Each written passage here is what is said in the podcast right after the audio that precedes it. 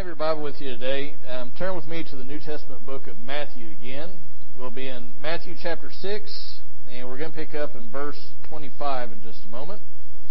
Matthew 6:25, and uh, today we're going to finish our look at Jesus' teaching out of the Sermon on the Mount about worry. Now, last week uh, we looked at four reasons Jesus gave for Christians not to worry, and today we're going to look at four more. And his teaching has been very plain and very practical, and they can really be summed up just two words. Don't worry. Don't worry. Now, don't worry, he said first, because God will sustain what he's created. You remember, if he's done the greater, he'll do the lesser. And then he's, he told us that we are valuable to God. He said, don't worry because worry doesn't do us any good. It, it doesn't accomplish anything. We uh, put all this effort and, and make ourselves miserable into it. And, uh, and, and then it doesn't do any good at the end. It doesn't accomplish anything. And the last thing we looked at last week out of Matthew chapter 6 was that uh, at its root, worry is really a faith issue. When you worry, it's because you're not trusting God. It's because you don't believe God's going to come through. You don't trust His power or His goodness. And so worry and anxiety is really a faith problem. So today what we're going to do is we're going to finish out what he says about worrying and stewing and being anxious. And like I said, he gives us four more reasons not to be anxious, not to worry. Now, if you found Matthew chapter 6, if you wouldn't mind standing as we um, read verse 25 and following, uh, Jesus begins by saying, For this reason I say to you, do not be worried about your life as to what you will eat or what you will drink, nor for your body as to what you will put on. Is not life more than food, and the body more than clothing? Look at the birds of the air, that they do not sow, nor reap, gather into barns, and yet your heavenly Father feeds them. Are you not worth much more than they? And who of you, by being worried, can add a single hour to his life? And why are you worried about clothing? Observe how the lilies of the field grow. They do not toil, nor do they spin. Yet I say to you that not even Solomon in all his glory clothed himself like one of these. But if God so clothes the grass of the field, which is alive today and tomorrow is thrown into the furnace, will he not much more clothe you, you of little faith? Do not worry then, saying, What will we eat, or what will we drink, or what will we wear for clothing? For the Gentiles eagerly seek all these things, for your heavenly Father knows that you need all these things. But seek first his kingdom and his righteousness, and all these things will be added to you. So do not worry about tomorrow, for tomorrow will care for itself. Each day has enough trouble of its own. Thank you. you may be seated. Now, Jesus starts out this passage and he gives us reason number five not to worry. And reason number five not to worry is because worrying is really an unchristian thing to do.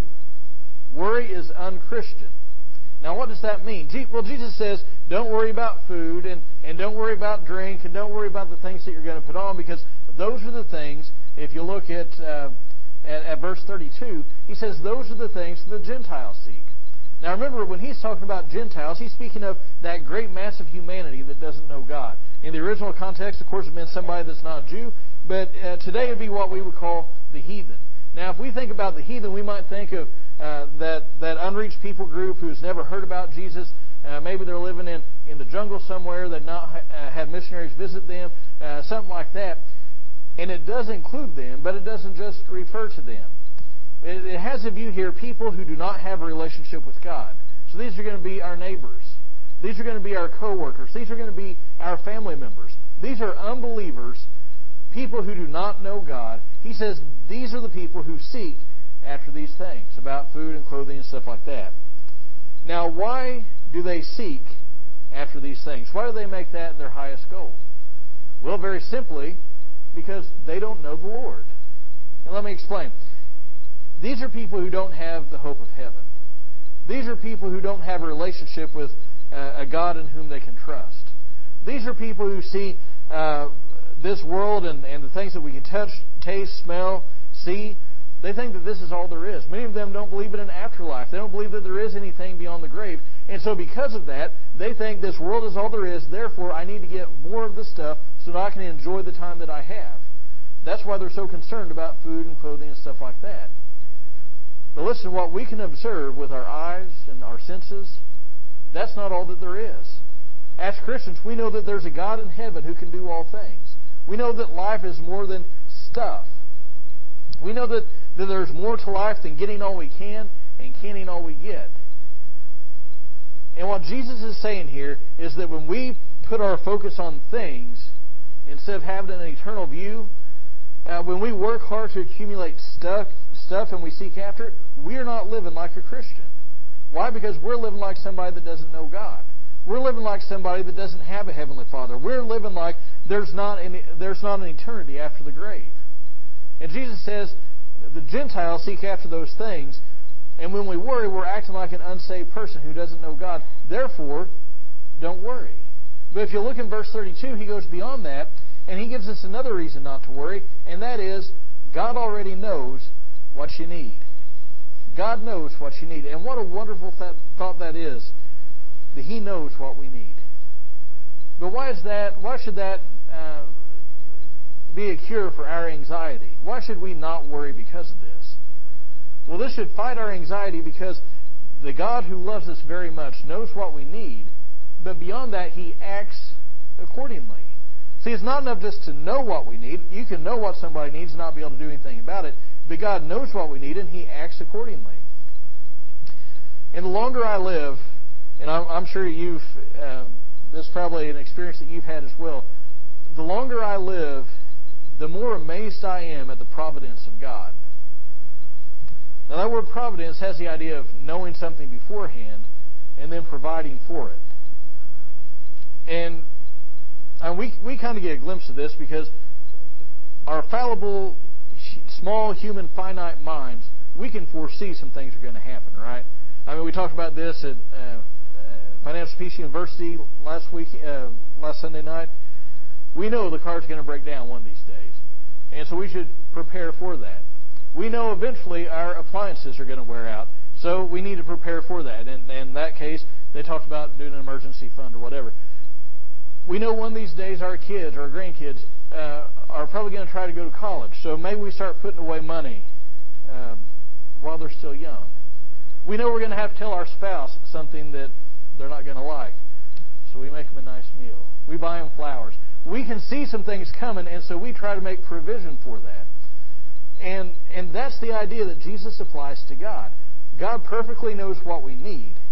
And He never says, Ooh, I didn't see that coming. He, does, he never says, Whoops, guess I messed up on that. He doesn't do that. God knows what we need. And and so so not only does he know, but he knows before we do, and he knows better than we do, and he acts accordingly. Now notice here the title that he gives to God. He doesn't say, Almighty God knows what you need. Now he is Almighty God, but what's the title that he gives to the Lord? In verse 32, Heavenly Father. I think that's very I think that's very deliberate because he is telling us, he's reminding us that the one who can do all these things has an intense love like a parent for a child. And and that's that's what Jesus has in view. And what's so amazing about God's providence is He works all these things out, and He'll start the ball rolling. You, you know this thing that blindsides us, and then this provision is made. Have you ever realized that that provision had to be started way back here before it got up to here? God starts all, starts all these things in motion before they uh, be, before they happen to us. And he does that on a global scale with his children. I've told this story before, but um, it's it's one of the most interesting things. It, it, was it really made an impression on me. When I was a teenager, uh, I had I had a vehicle. It wasn't a very good one, but I had a vehicle, and I had to pay for it.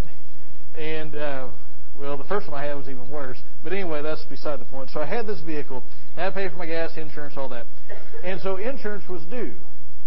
Well, you know, you have like a certain window in which to get your payment in, and I didn't have the money to do it. I was in high school, and I got to the very last day that I could, and I was like 40 bucks short. And I was like, man, I don't know what I'm going to do. I guess I'll just go and take what I have and give that to him, and I don't know what I'll do. I'll just, I don't know, cast my cast myself upon the mercy of the benevolent insurance company. And so as I was leaving to go to the insurance office to pay my bill, I stopped at the mailbox, and I graduated sometime before. I opened up the mailbox, and there was a card, and in that card was a was a check for forty dollars. And my uncle, my aunt and uncle, who are always late with everything, said, "Sorry, this is late." And I said, "Brother, it is right on time." And so I went cashed my check, and and it just worked out. Now, you know, the mail's not real fast, and so to meet my need here, it had to get started here. God has stuff in the works that we don't know anything about. And, and that's God's providence. That's, that's what Jesus is talking about.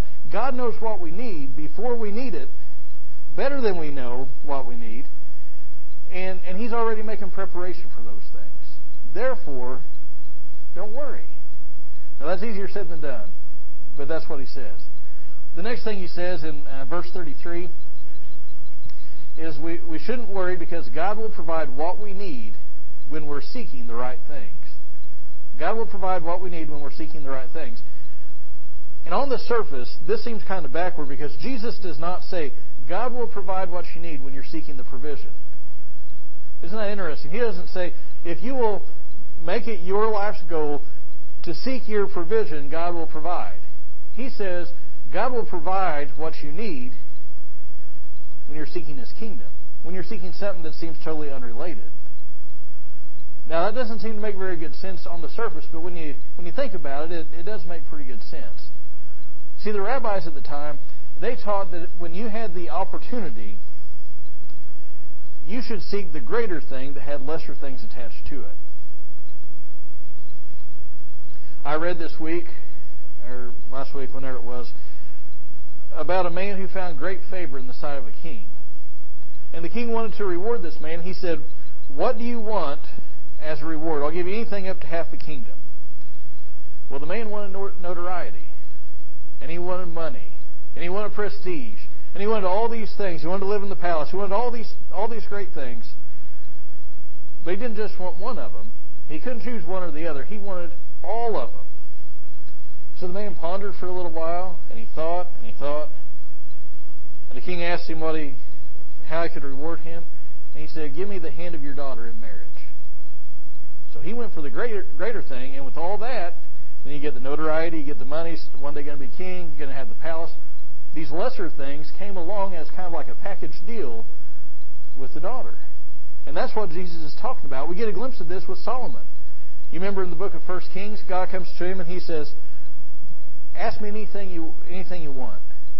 And Solomon says, "I want to have wisdom. I want to have discernment so I can lead your people." And here's what God says to him in 1 Kings chapter 3. God said to him, Because you have asked this thing, and have not asked for yourself long life, nor have asked riches for yourself, nor have you asked for the life of your enemies, but have asked for yourself discernment to understand justice. Behold, I have done according to your words. Behold, I have given you a wise and discerning heart, so that there will be there has been no one like you before you, nor shall one like you arise after you. So he asked for the greater thing, and here's what God goes on to say I have also given you what you've not asked, both riches and honor, so that there will not be any among the kings like you all your days. So he says, Seek the higher and the better things, and these lesser things go along with it. And Jesus is saying here in verse 33 if we'll make the kingdom of God and living and reflecting the righteousness of God in our daily lives, if we make that our priority, God will then in turn give us these lesser things, which in this case are the food and clothing and stuff like that. It's a package deal. Now, before we move on, I want you to just, just make an observation here. They're seeking, but there's also the seeking that the Gentiles do. See, the Gentiles seek things, they, they seek stuff. But Christians should seek the kingdom of God. They should be involved in kingdom work in the, in the church and beyond. And when you work for God, God will supply what you need. Now, sometimes people say, oh, well, woe is me, things are going terrible, God's not supplying what I need. I just wonder, what are you seeking? Are you seeking God's kingdom and His righteousness above all else? And that's something that even if our needs are being met, we need to ask ourselves. Are you, am I, is any person who names the name of Christ, we need to ask ourselves, is God's kingdom our priority? Because if so, we don't have to worry about the necessities of life. The last thing he says in verse 34, he said, So do not worry about tomorrow, for tomorrow will care for itself. Each day has enough trouble of its own. He says, Don't worry because tomorrow will worry about itself. Again, we've all been guilty at some point or another of worrying about tomorrow. We'll wring our hands. Oh, I hope this doesn't happen. I hope that doesn't happen. Oh, oh, and we get ourselves all worked up. And maybe that thing that we're worried about happened, and maybe it didn't. But either way, our worry didn't help anything. And here's the thing about worry uh, our worry doesn't change things.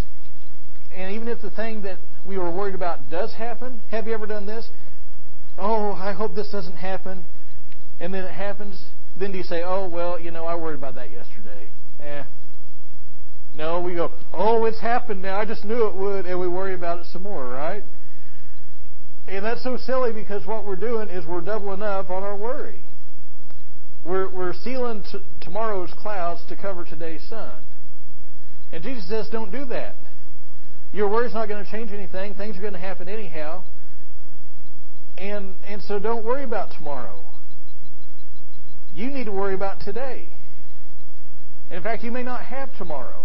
You ever thought of that? You can be worried about something, but you may be dead before it happens. That's, I mean, well, don't talk about that in church, Pastor. That's a fact. You know what? We don't we don't know about tomorrow. We do have today, though. That's what we need to be concerned about. And again, uh, I, well, I read this statement that I really liked. It said, "The farmer must sow in the autumn, that he may reap in the summer. But there is no need for him to lie sleepless through the nights of winter, worrying about the yet distant harvest." And I, I like that. You know, kind of struck, struck a chord. I grew up on the farm. No, there's no need worrying about tomorrow. It's not going to help anything. There's an old country song. I'm sure you remember it. I'm not going to sing it because I can't sing. But you do know the words, I'm pretty sure. One day at a time, who? Sweet Jesus. Is all that I'm asking of you. And as you work through that song and you look at the words of it, and there's asking for to help them focus on today, not to worry about tomorrow. And that's something we can all identify with because there's stuff going on in the world and there's stuff going on in our lives that are cause for concern. And I'm not minimizing those things. We should exercise wisdom and foresight. Jesus said, Be wise as serpent and harmless as doves. Unfortunately, many Christians have that switched. And they're as wise as doves and, harm, as, and as harmless as a serpent. But you know what? We should have wisdom and foresight, but we shouldn't be afraid. We shouldn't be anxious. We shouldn't worry. Why? Because Jesus said, if you worry, that's unchristian. That is an unchristian thing to do. God knows what we need already. He's already got things in the work we don't know about. He's going to take care of us if, if we're doing what He commands. And besides, tomorrow has enough stuff to worry about tomorrow. You need to worry about today's stuff today. And even then, don't worry. Exercise wisdom and foresight. Now, the invitation is much the same this week as it was last week. And that is, if you have a care, the Bible says, cast it upon the Lord. Put your faith in Him. You need to ask yourself some of these questions. Jesus said that if we're seeking God's kingdom and His righteousness, if that's our priority, that God would add all these things to us. He, he'll take care of us. So the question is, are you seeking God's kingdom first? Am I seeking God's kingdom first? Or am I making it kind of a secondary thing? Be involved in what God's doing. A lot of people say, well, I want to be involved in what God's doing. Where, where is that going to happen? In the local church. That's where God is working. Now, it's not the only place that He's working, but that's the center of, of where He's where He's doing His stuff. Almost all the references to church in the Bible are the local body. That's where God is wanting you to be involved. Be involved in what God's doing. But above all, Jesus says, don't worry. Don't worry. Now, I, I said last week, still true, I'm a worrier sometimes. And I get all these scenarios in my mind, and I shouldn't. But Jesus calls us to something better than that. He calls us something higher than that. To put our faith in God. Now, these words are directed to the Christian. You know what? The unsaved person does have something to worry about. And we say, oh, well, God's a God of love, and He is. But love and justice go hand in hand. And the Bible also says that it's a fearful thing to fall into the hands of a living God. And, and maybe there's somebody who's hearing me today that's never uh, repented of their sin and put their faith in Christ. Today's the day to do that.